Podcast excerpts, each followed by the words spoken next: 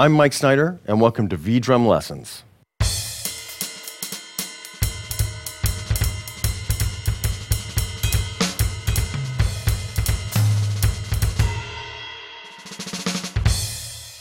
In the swing dependence lesson number one, also on the website, I showed how to play left hand swing dependent rhythms.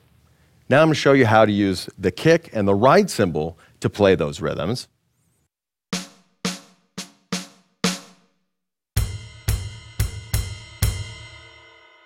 Filling in the rest of the triplet with your left hand. So here's the basic rhythm one, two, three, four.